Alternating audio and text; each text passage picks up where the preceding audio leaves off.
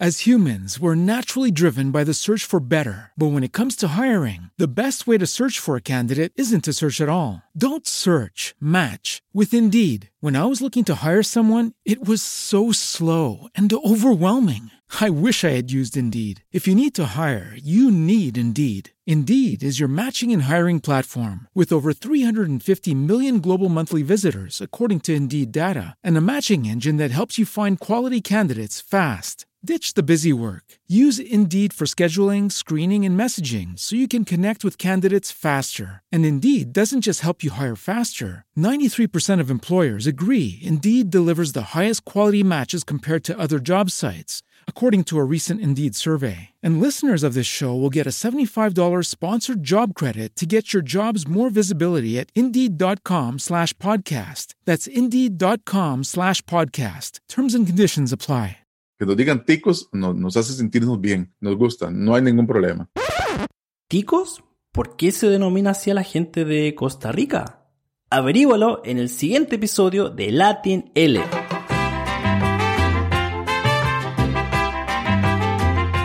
En el episodio de hoy, el español de Costa Rica. Hola amigo o amiga que escuchas este podcast, ¿cómo estáis? ¿Cómo te trata la vida? ¿Ya hiciste tus tareas de español de la semana? ¿Has hecho algo especial? ¿Diferente quizás? Bueno, sea lo que sea, espero que estés súper bien. Te doy la bienvenida a un nuevo episodio de Latin L. Para los que no me conocen, me llamo Marco Fierro, soy de Chile y soy el presentador de este podcast dedicado a estudiantes de español a partir de nivel intermedio. Antes de comenzar el programa, quiero agradecer a Edith Hicks por donar a través de PayPal y a Bettina Hüfner por convertirse en nuestra nueva Patreon. A ustedes dos, muchas gracias por apoyar nuestro canal para continuar enseñando español.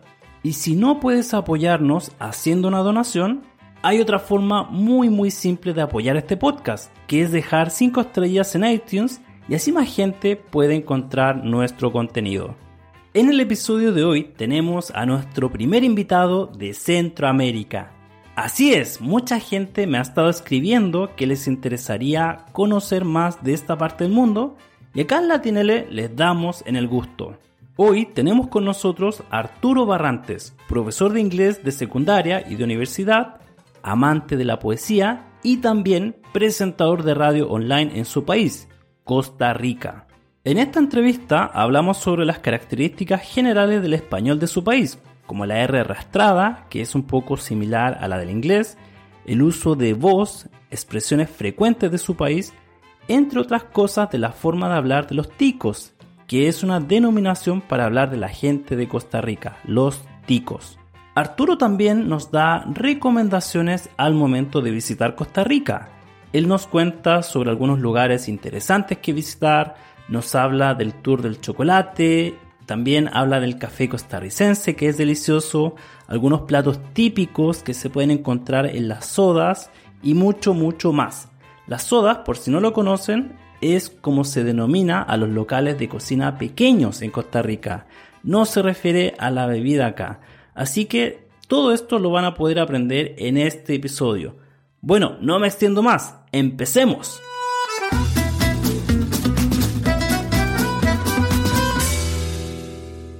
Bienvenidos a una nueva entrevista de Latin L. En esta ocasión me encuentro con el profesor Arturo Barrantes, que nos visita desde Costa Rica y van a poder escuchar su acento y conocer más de las características del español de su país. Arturo, bienvenido a Latin L. Eh, muchas gracias por la invitación a este podcast y sí, eh, de Costa Rica, eh, muy interesante que digas el acento, entonces es como sentirse investigado, van a, a los que están aprendiendo español, van a investigar cómo se habla en Costa Rica. Precisamente vamos a hablar de todo eso, pero antes, Arturo, preséntate con nuestra audiencia, cuéntanos un poco más sobre ti. Bueno, por curiosidad de la radio, en algún momento me presentaba con mi apellido Arturo Barrantes, pero por que la gente le costaba entender el Barrantes, que es un apellido de aquí, eh, usé mi segundo apellido, que es Mora. Entonces, en la radio, en actividades culturales o de poesía que estoy involucrado, siempre me presento como Arturo Mora. Así la gente lo recuerda rápido y no hay, no hay pierde. Entonces uso Arturo Mora. Y cuéntanos un poco más sobre ti, Arturo. Tú eres profesor de inglés, recuerdo, ¿sí? Correcto. Estudié hace mucho tiempo para ser profesor de inglés para secundaria o, universidad. Tuve la oportunidad de estudiar un tiempo corto teatro también y eso me ayudó después a, me involucré en la poesía, me involucré haciendo blogger o haciendo un blog de poesía y fotografía y después llegó, la opción de hacer radio online y ahora los podcasts. Entonces ha sido con una trayectoria de muchas cosas eh, interesantes para mí, desde inglés, poesía y ahora radio y fotografía. Qué interesante, experiencia en distintas áreas entonces. ¿Y cómo te interesaste particularmente por los idiomas? Porque tú estudiaste inglés además. Em, bueno, conociendo Costa Rica, Costa Rica es un país muy pequeño, tenemos una zona central y zonas rurales. Yo crecí en una zona rural de Costa Rica, en la zona de Occidente, en un lugar que se llama Grecia, que es famoso porque tiene una iglesia metálica, así que si alguno de los estudiantes viene a Costa Rica, de una vez les recomiendo conocer Grecia, una iglesia roja hermosísima que está hecha de metal. Es como el atractivo más grande que tenemos en el lugar. Eh, yo crecí escuchando mucha música en inglés, mucha música en inglés, sobre todo rock en inglés, y, y, quería entenderlo, pero en el colegio que estudiaba en ese momento no había oportunidad de aprenderlo mucho y conocía a amistades ya que habían salido del colegio, que estaban estudiando inglés en una universidad, en la Universidad de Costa Rica, en San Ramón, que es cerca de donde eh, crecí, y me emocioné, hice la prueba, hice todo el proceso para entrar a la universidad y entré y me encantó. Y dentro de la parte de aprender inglés, pues está la parte educativa. Yo soy pues formado para ser profesor de inglés. Entonces, si me sale el acento profesor, pues, pues no se me estresen, ¿verdad? Pero soy, soy docente de inglés, he trabajado en, en colegios públicos, privados, en instituciones eh, como universidades privadas o institutos de inglés. Y, y bueno, eso ha sido eh, lo que he hecho, la parte profesional, ser profesor de inglés. Perfecto, parte entonces con el interés en la música, que normalmente es su gran motivador. Y dentro de todo esto de aprender una nueva lengua, ¿qué es lo que más te gusta? Algo que, que escuché, una frase es que alguien que aprende otro idioma es como si ah, tuviera otra alma, ¿verdad? Es como si usted incrementa el tamaño de, información, de emociones, de pensamientos. Ya usted a veces piensa en algo en el otro idioma, entonces no supiera tres o cuatro idiomas, podría tener pensamientos, ideas o emociones en otros idiomas. Em, el inglés me gusta mucho. Después del inglés, a veces me interesa el portugués o el italiano, me parece idiomas agradables para aprender, pero con lo que decía de la música fue como un acercamiento muy natural. Escuchaba y escuchaba música, después en la universidad empezar a leer en otro idioma para, para acercarse al idioma. Entonces, para los estudiantes eh, de español, recomendación siempre va a ser eh, escuche música y lectura y obviamente escuchar personas como nosotros, nativos, ¿verdad? Que hablamos español y en este caso español de la zona de Centroamérica, que es el, acento que tengo yo, que es de Costa Rica. Claro, y ahí mencionaste algo muy interesante que aprender un idioma es como tener una nueva alma, además que te amplía la visión del mundo. No, y es muy agradable poder compartir, en nuestro caso, eh, latinos, poder hablar eh, con personas que hablan inglés o en el caso, a la hora de investigar, que haya mucho más acceso a información porque casi todo está en inglés. Sí, se puede traducir, pero no es lo mismo, ¿verdad? No es lo mismo escuchar una película traducida o leer un libro que está en el inglés y la traducción en español. Es más bonito llegar a, es más agradable para uno el idioma, el idioma original, ¿verdad? Claro, poder acceder en el, en el idioma original y cómo los autores originalmente pensaron en esas películas o en esas obras también. Exactamente, exactamente. Entonces el inglés me encanta, me gustan los idiomas y me gusta eh, pues ayudar a otros a aprender idiomas también. Y Arturo, pasemos ahora a hablar de las características del español de tu país. ¿Qué nos puedes contar sobre el español de Costa Rica? Oh, es una mezcla, es una mezcla. Hay un plato tico que a un momento les, les quería comentar, se llama olla de carnes, un montón de verduras, un montón de carnes, un montón de cosas que es muy típico de aquí.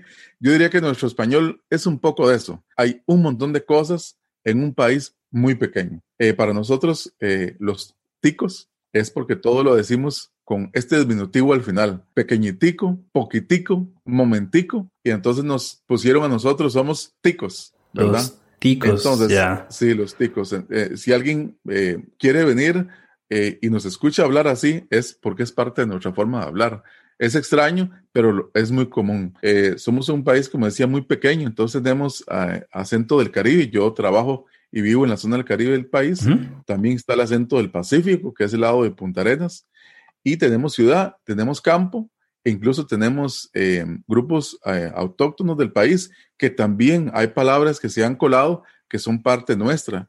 Entonces somos, somos un país muy pequeño, pero que si el extranjero pasa por varios lugares va a sentir la diferencia de cómo habla la persona en la capital, en la zona norte donde está, hay volcanes, en Guanacaste, o en la zona del Caribe, donde tenemos eh, pues esta mezcla de cultura afrodescendiente y también oriental e indígena, entonces va a sentir un cambio muy fuerte y es por eso, porque hay muchos, muchos grupos étnicos en el país. Eso es agradable, pero para que el extranjero no se asuste, hablamos español, pero con muchas, muchas variaciones. Algo eh, también nuestro es, existe la R arrastrada, ¿verdad? Algunos la, comparan con la R del inglés, ¿verdad? Para decir eh, trabajo, a veces usted va a escuchar que la gente dice como trabajo, ¿verdad? Como tr. Entonces, eh, suena raro, pero lo, hemos escuchado, yo lo he escuchado incluso con presidentes o personas eh, importantes, cuando están en una entrevista se les escucha esa R arrastrada. Se parece a la R en inglés por cómo se escucha y, es raro, porque es, es raro. Yo eh, creo que no lo uso tanto porque la zona donde soy no se usa tanto ese sonido, pero para que alguien lo escuche y diga qué raro es porque tenemos esa R arrastrada, así es como le dicen.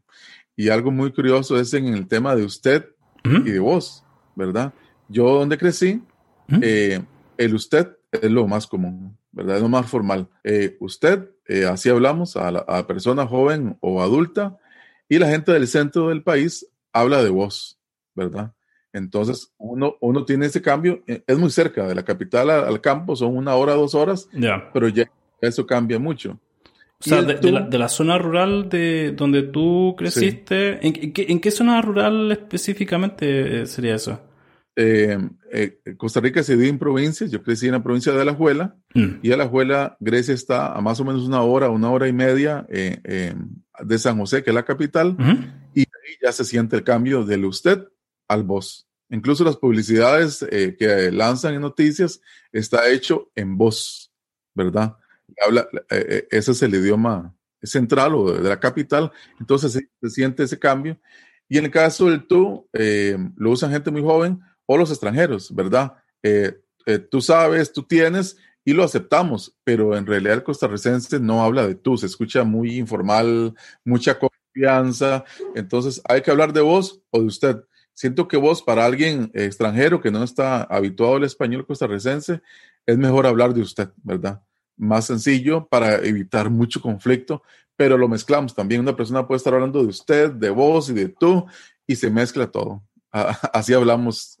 Entonces, lamentablemente eso pasa también. Y ahí mencionaste algo interesante, que es el uso de vos, que es un pronombre personal para referirse a la segunda persona singular, que se ocupa en muchos países de Latinoamérica, a veces como reemplazo de tú, pero no exactamente igual, tiene una conjugación diferente cambia la hora, ¿verdad? El verbo. Eh, eh, usted quiere o vos querés, ¿verdad? Eh, cambia la forma que se dice el verbo. y también personalmente, como decía, se usa mucho en la zona de la capital, San José, Cartago, esa zona, usa mucho el vos. Y para, para, por ejemplo, vos tienes o vos tenés, ¿cómo, cómo lo dicen en Costa Rica? Vos tenés, ajá. Ya. Vos tenés o usted tiene. O tú tienes, pero el tú tienes suena muy, eh, digamos, a una persona de golpe le va a sonar chocante. Tal vez si es extranjero, uno lo ve, que la persona es extranjera y, y lo comprende, ¿verdad? Pero una persona normal que le diga, no sé, a un adulto mayor, ¿verdad? Eh, tú tienes, va a sonar muy extraño, muy, como le digo, muy chocante. Claro, como muy, muy chocante, muy directo quizás para, para, ya, ya comprendo perfecto. Entonces mencionaste la, la, R que es arrastrada y también el uso de voz en el, caso de Costa Rica. Y el disminutivo, ¿verdad? Todo es tico, pequeñitico. Eh, esa, esa, forma de referirnos a las cosas. Un momento, deme un momentico un momentico. ¿Cuánto le falta? Un momentico. Ah, qué interesante. ya. Sí, porque acá normalmente diríamos pequeñito en mi país al menos, pero ustedes dirían pequeñitico, entonces. Correcto, correcto. Y es muy normal. Cualquier persona, cualquier eh, grupo social lo va a usar y es parte nuestra, ¿verdad? Entonces, eh, para que el extranjero, pequeño sí, pero no, nosotros decimos pequeñitico. Pequeñitico, ya. Ay, y, sí, sí. y- y por cierto, tú mencionaste como nosotros los ticos. ¿La gente de Costa Rica se identifica como los ticos? Eh, eh, To- ¿Sí? to- totalmente, totalmente. Hace unos años en un mundial que nos fue muy bien de fútbol, éramos los ticos y estábamos emocionados porque los ticos, los ticos, eh, los comentaristas deportivos nos dicen los pura vida, porque es otra frase de aquí.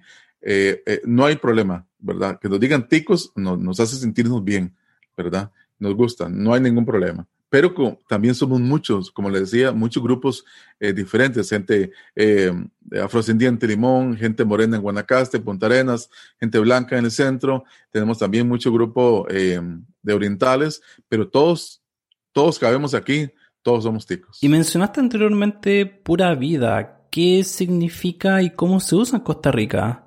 Bueno, eh, se usa para todo. Diría que es nuestra muletilla por excelencia. Puede ser para un saludo, puede ser para un asombro, puede ser para una pregunta. Por ejemplo, eh, eh, yo empiezo el podcast y digo, pura vida, escuchas. Pero si me dan un regalo, digo, wow, pura vida. o una pregunta, ¿verdad? Yo, yo lo veo a usted muy, muy eh, estresado, muy angustiado y le digo, pura vida, ¿verdad? Entonces, depende del Ah. acento, lo vamos a usar para cualquier cosa, pero lo agregamos en todo. en todo. Aunque si se busca en Google, la gente dice que se heredó de, de un actor de películas y la frase no es nuestra, pero, pero creo que eh, era García Márquez que dijo que, bueno, al final es el, el que lo usa, ¿verdad? El que pone la idea en uso. Y nosotros eh, tomamos el pura vida, que en inglés la traducción sería muy rara porque sería como pure life, Sí. pero no, no, no significa lo que decimos. No. Pero pura vida puede decir, estoy muy bien, eh, ¿cómo está usted? Eh, y lo agregamos a todo, ¿verdad? Qué Otra interesante. expresión que usamos es eh, mae, que eh, yo prefiero no, no usarla, yo no la uso personalmente mucho, pero es como para decir a una persona, ¿verdad? Eh, eh, hey, usted. Entonces decimos, hey, mae, ¿verdad? Entonces, algo muy común es escuchar a alguien que le va a preguntar, ¿qué? Pura vida, mae, ¿verdad? Ah. Pegamos las dos cosas, Ya, ¿verdad? ya. Para preguntarle, ¿cómo, ¿cómo está usted? Decimos, pura vida, mae.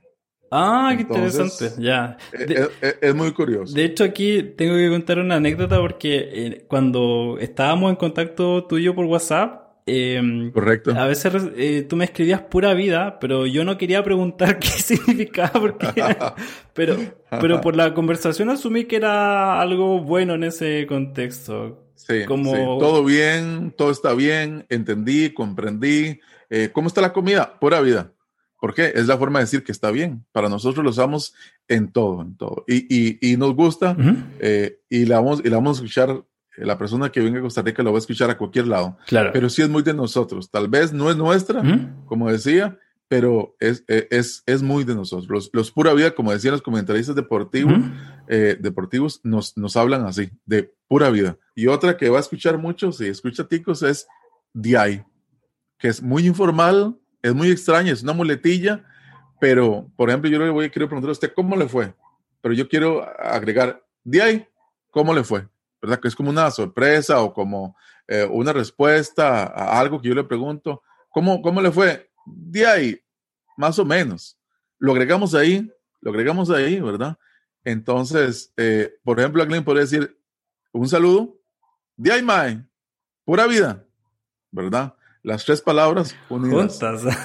¿verdad? Por- y, y- y- y es normal. Entonces, ese DI, ¿verdad? Podría ser parecido al inglés eh, well, cuando el, el extranjero dice well, Ajá. ese, esa muletilla en inglés, eh, DI se parece mucho por el uso. A la hora de agregar las oraciones, es muy parecida, pero es muy curiosa, eh, porque eh, no la he escuchado en otro lugar. DI.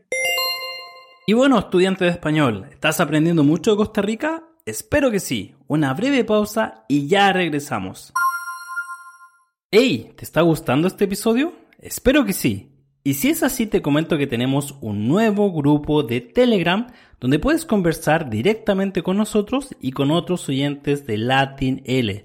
Te esperamos en Telegram. Más información en la descripción de este episodio. As humans, we're naturally driven by the search for better. But when it comes to hiring, the best way to search for a candidate isn't to search at all. Don't search, match with Indeed. When I was looking to hire someone, it was so slow and overwhelming. I wish I had used Indeed. If you need to hire, you need Indeed. Indeed is your matching and hiring platform with over 350 million global monthly visitors, according to Indeed data, and a matching engine that helps you find quality candidates fast. Ditch the busy work. Use Indeed for scheduling, screening, and messaging so you can connect with candidates faster. And Indeed doesn't just help you hire faster. 93% of employers agree Indeed delivers the highest quality matches compared to other job sites, according to a recent Indeed survey. And listeners of this show will get a $75 sponsored job credit to get your jobs more visibility at Indeed.com slash podcast. That's Indeed.com slash podcast. Terms and conditions apply. ¿Eres estudiante de español y quieres conocer más sobre los países de habla hispana? Te invito a escuchar entonces Trotamundos del Español, el nuevo podcast de Profe DL donde podrás tener un viaje sonoro a través de los diferentes países que hablan español para conocer la riqueza de esta lengua, disponible en las mayores aplicaciones de podcast. Para más información visita www.profedl.es. Y estamos de vuelta con Latin L. En la primera parte de la entrevista, Arturo nos habló sobre las características del español de su país y en esta segunda parte van a encontrar algunas recomendaciones interesantes si visitan Costa Rica. Continuemos. Y Arturo, pasemos ahora a las recomendaciones sobre Costa Rica. ¿Qué consejo le darías a las personas que escuchan Latinle que tienen que hacer al visitar Costa Rica? Y si no hicieron eso, no pueden decir que visitaron Costa Rica. Oh, wow, qué difícil, qué difícil me la pone. ¿ah? Eh, eh, Costa Rica es muy pequeño, entonces usted podría desayunar en el Caribe una comida que se llama paté, que es como un pancito con carne picante. ¿Paté? ¿Paté? Pa patí. Patí, ah, patí. Patí, ¿verdad? Es, eh, eh, es algo que hacen aquí en, en, los afrodescendientes. Es muy rico, es muy picante. Y usted podría viajar ese mismo día y a las 2, 3 de la tarde estar en Punta Arenas, que es el Pacífico del país, pidiendo un helado que se llama Churchill, eh, que es como un granizado lleno de azúcar y caramelo verde y dulce. Ya, Entonces, como, como el primer ministro de Gran... Como el primer, exactamente. Sí, sí, Churchill, como Churchill. Y, y, usted va a Punta Arenas y quiere un Churchill y eso, es un granizado lleno de un montón de leche, de dulce, de, de colores, de frutas, sabores, es propio de ahí. Entonces, ah, que, que, un solo, que un solo día usted pueda cruzar de lado a lado, ¿verdad? Del Caribe al Pacífico, pues hace muy difícil eh, escoger qué hacer. Pero yo voy a sugerir lo que como, como local eh, le diría, si viene a Costa Rica, vaya a estos lugares. Tenemos varios volcanes que para extranjeros que tal vez son de países que no hay volcanes, es maravilloso. Ir al volcán Arenal, por ejemplo, es un volcán hermoso en la zona norte del país. Tenemos eh, un lugar en, en, Punta Arenas que se llama Monteverde, que es un bosque nuboso, que es también bellísimo estar ahí. Tenemos playas del Pacífico, que es la parte de Punta Arenas y Guanacaste, que son muy famosas por hoteles grandes, eh, playas, avistamiento de ballenas, avistamiento de delfines. Y está el Caribe, que es donde yo trabajo y vivo, que es más una especie de ecoturismo, ¿verdad? La gente anda en bicicleta, hoteles pequeños, eh, eh, turismo rural, pero eh, la gente vive, el ambiente del Caribe es más tranquilo, no es tan intenso como, como Guanacaste o Punta Arenas. Entonces creo que estaría bien hacer los dos tours, ¿verdad? Conocer el Caribe y conocer el Pacífico. Eh, tenemos eh, algunos lugares de tour de chocolate que lo recomendaría, me fascina mucho. Tour de chocolate. Todo, sí, el café de aquí es, es muy bueno. Sí, Entonces, yo he probado café de Costa Rica y sí, sí. Hay lugares de que usted puede conseguir cafés eh, tanto para consumir aquí o si lo quiere comprar de la zona de, de Occidente. Hay muy rico café naranjo eh, o las montañas de Costa Rica, delicioso. La capital tiene cosas agradables. Yo no soy de la capital, pero obviamente tengo que ir ahí. La capital es agradable porque hay mucho, mucho comercio, hay moles, hay cines, pero yo diría, si, si puede pasar la capital así como un poquito y la necesita, pase por la capital, pero se va a perder de mucho. Vaya a mercados eh, rurales de cada pueblo, no vaya a restaurantes caros o tiendas de comida rápida, vaya una soda. Una leyenda curiosa es que hace unos días, eh, una noticia en Costa Rica, hay un chef famoso, eh, Chef Ramsay, no sé si, Sí, no hay problema que lo diga en el programa. Está bien, está bien, sí, sí. el chef Ramsey fue una soda aquí en, el Caribe, en un lugar que se llama Puerto Viejo, a comer dos platos típicos de aquí, que son rice and beans, que es un plato caribeño, y algo que se llama sopa de mondongo, que no quiero describirlo porque no me gusta, porque, pero es algo propio de aquí. Y lo que e, él no fue a un super restaurante, sino que fue a una soda, que es un local pequeñito, de una familia, tres personas, cuatro mesitas, la gente cocina y sirve. Entonces, eh, no vaya a esos lugares eh, famosos, sino vaya a una soda, donde la persona local le puede hacer una tortilla palmeada, le puede hacer comida casera, le eh, puede escucharlo hablar con su acento eh, depende de la zona donde esté. Entonces, eso sería un consejo para, para, para visitar. Eh, tenemos el gallo pinto, que es una comida de aquí que habría que pedirla eh, hacia donde vaya. El gallo pinto, por ejemplo, ¿qué ingrediente incluye? ¿Cómo es la preparación del gallo pinto? El, el gallo pinto es arroz blanco y se mezcla con frijoles negros o rojos. Eso es lo básico. Pero a eso lo acompaña queso, natilla, eh, huevo, eh, pan o tortillas. Entonces es en realidad un desayuno pesado, porque es arroz y frijoles y cosas alrededor y obviamente café. El rice and beans es parecido, pero eh, se hace con coco y se sirve con pollo caramelizado. Es muy rico. Eso es del Caribe, rice and beans, que significa arroz y frijoles, pero es diferente el plato. Y la olla carne es aquella imagen que le dije, un montón de vegetales y carne cocinada, ojalá en, en cocina de leña, es deliciosa, deliciosa. Eh, aquí también hay eh, chicharrones, que es cerdo, eh, los cafés que le decía, y en las sodas usted pide un casado. Un, casado es un plato que tiene de todo. Un casado. Un casado. ¿Qué quiere?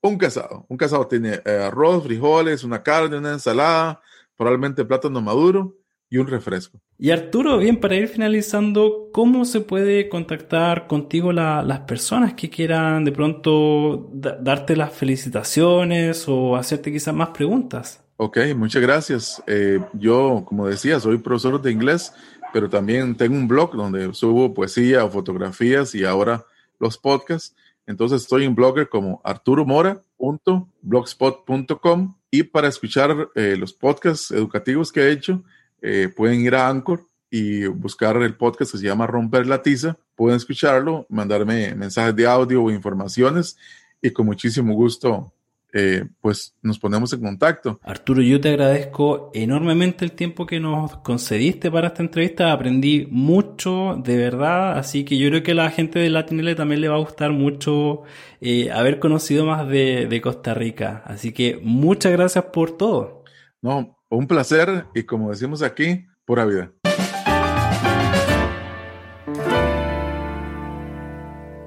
Y bueno, amiga o amigo que escuchas este programa, esto ha sido todo por hoy. Agradezco a Arturo Barrantes por participar en las entrevistas de LatinL. La información de contacto de Arturo la encuentras en la descripción de este episodio. Si te gustó la TNL, no olvides recomendarlo con tus amigos o dejar una evaluación positiva en tu aplicación de podcast para que así más gente pueda conocer Latin L. Te recuerdo también que en nuestras redes sociales informamos cuando hay nuevos episodios disponibles. Por eso, si quieres enterarte de nuestras novedades, te invito a seguirnos en Instagram, Facebook y Twitter. Esto fue Latinele. Nos vemos en una próxima ocasión. Hasta pronto. Chao, chao.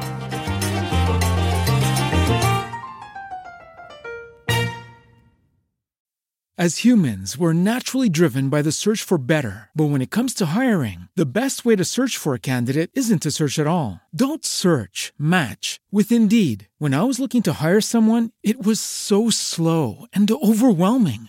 I wish I had used Indeed. If you need to hire, you need Indeed. Indeed is your matching and hiring platform with over 350 million global monthly visitors, according to Indeed data, and a matching engine that helps you find quality candidates fast. Ditch the busy work. Use Indeed for scheduling, screening, and messaging so you can connect with candidates faster. And Indeed doesn't just help you hire faster. 93% of employers agree Indeed delivers the highest quality matches compared to other job sites according to a recent Indeed survey. And listeners of this show will get a $75 sponsored job credit to get your jobs more visibility at Indeed.com slash podcast. That's Indeed.com slash podcast. Terms and conditions apply.